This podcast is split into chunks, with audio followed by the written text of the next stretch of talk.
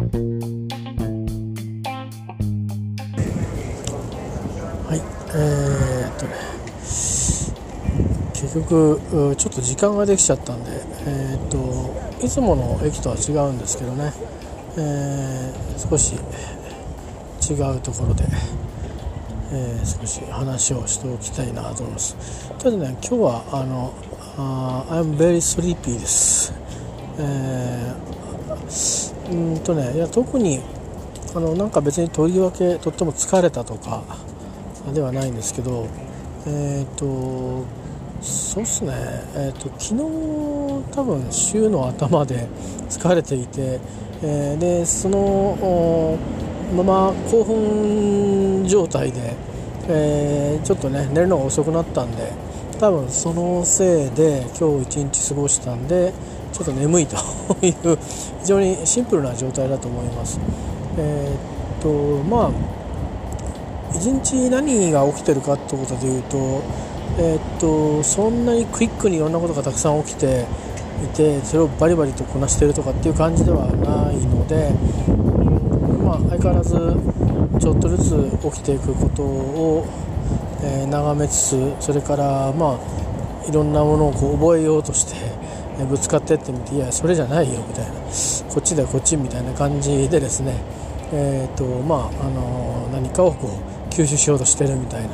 相変わらずあの当たって砕け散ってる日々を過ごしておりますが、えー、まあでもまあちょっとあの変なトラブルはあの今週はないです。でねあったら困りますよね。昨日なくてこれでまた今週火曜日になってトラブってたらもう本当どうしようもないですからね、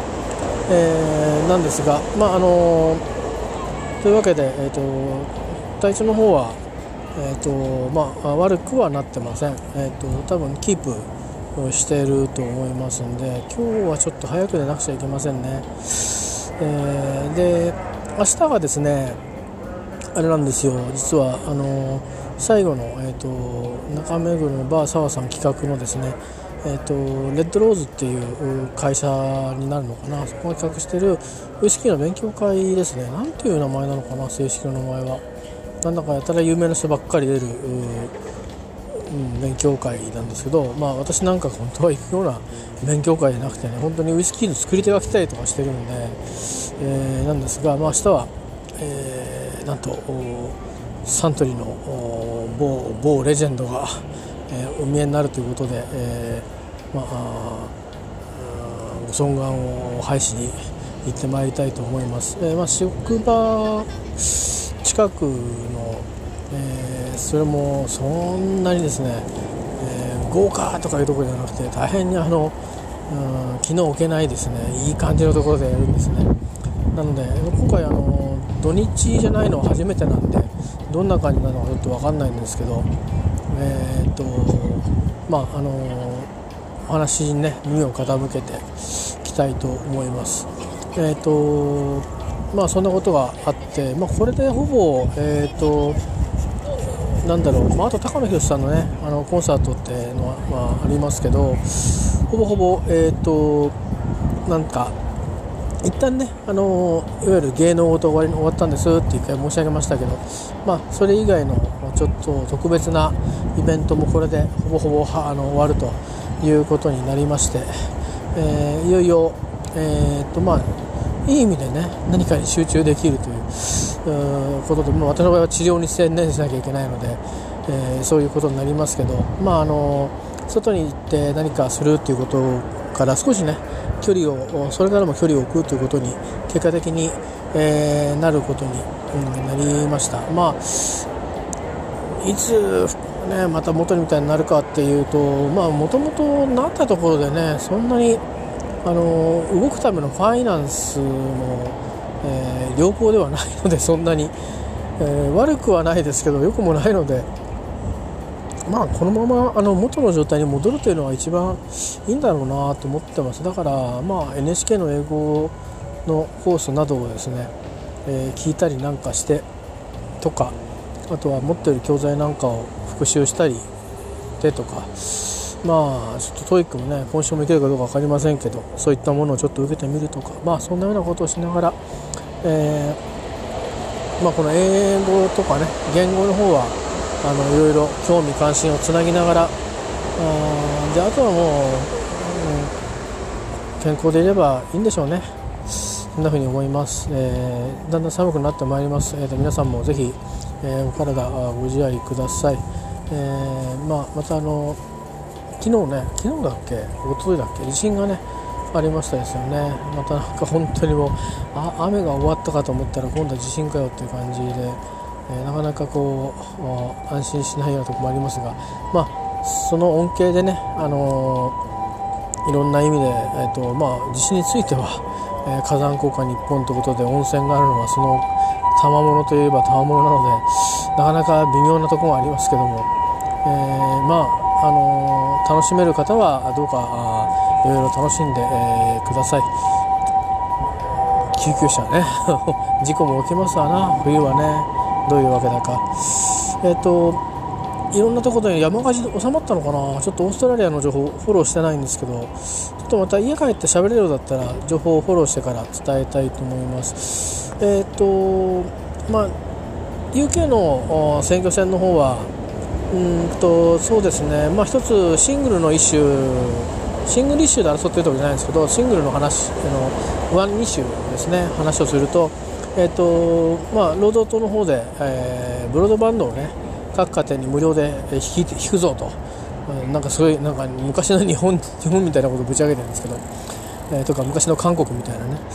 ことをぶち上げてるんですけどあの私批判的じゃないですよ、えー、でもそれは賛否両論あってえー、なんですけど、まあ、コストは結構かかるそうなんですね。でなんか元あの BT のブリティス・テレコムの、えー、と人が出てましたけど、まあ、ラストワンマイルって言われるいわゆるそのなんていうかな中継点からその最後の過程までのところっていうのはやっぱ相当お金が、えー、かかる部分だそうで、まあ、日本でもまあそうなんですけど結構その競争原理が働いたりあとはまあ結構日本の場合は、えーとまあ、地デジとかのこともあったり妥協セット販売が結構日本人好きだから、うん、導入が結構ね進んでそれからそういうものに案外通信費にガンガン金かけるっていう、えーまあ、人のこと言えませんけど、えー、国民性もあってですね、えーと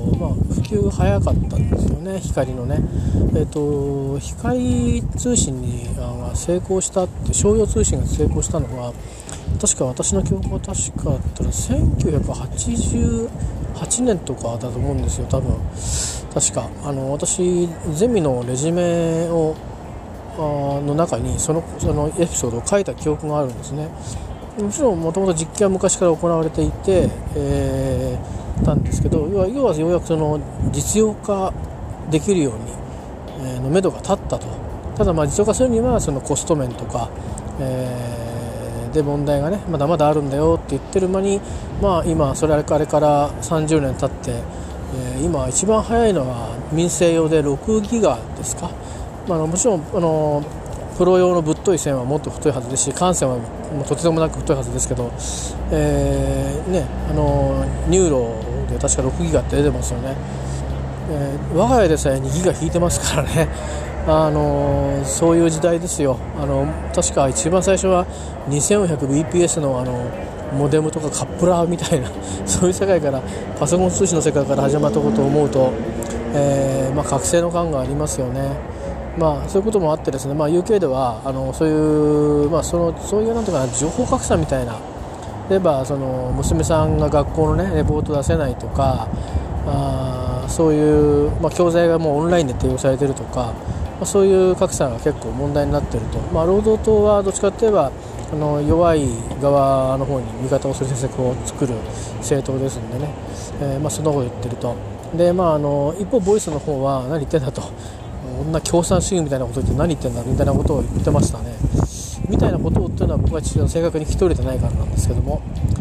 ちょっとまた今日あのオーストラリアと一緒に UK のあの選挙戦の情勢はちょっとフォローしてみたいと思います。ただ今日録音するかどうかはちょっとね分かんないですね。ああの明日も分かんないですね。明後日とかかもしれないです。ちょっとあのもしかしたら先に寝ちゃうかもしれませんから、えー、もしあの起きていられたらということで、えー、ではあそういうことで皆さんのあの一言じゃありませんがあのお風邪に、えー、気をつけられて体調の良い方はあインフルエンザの予防接種なども受けられることをご検討ください。では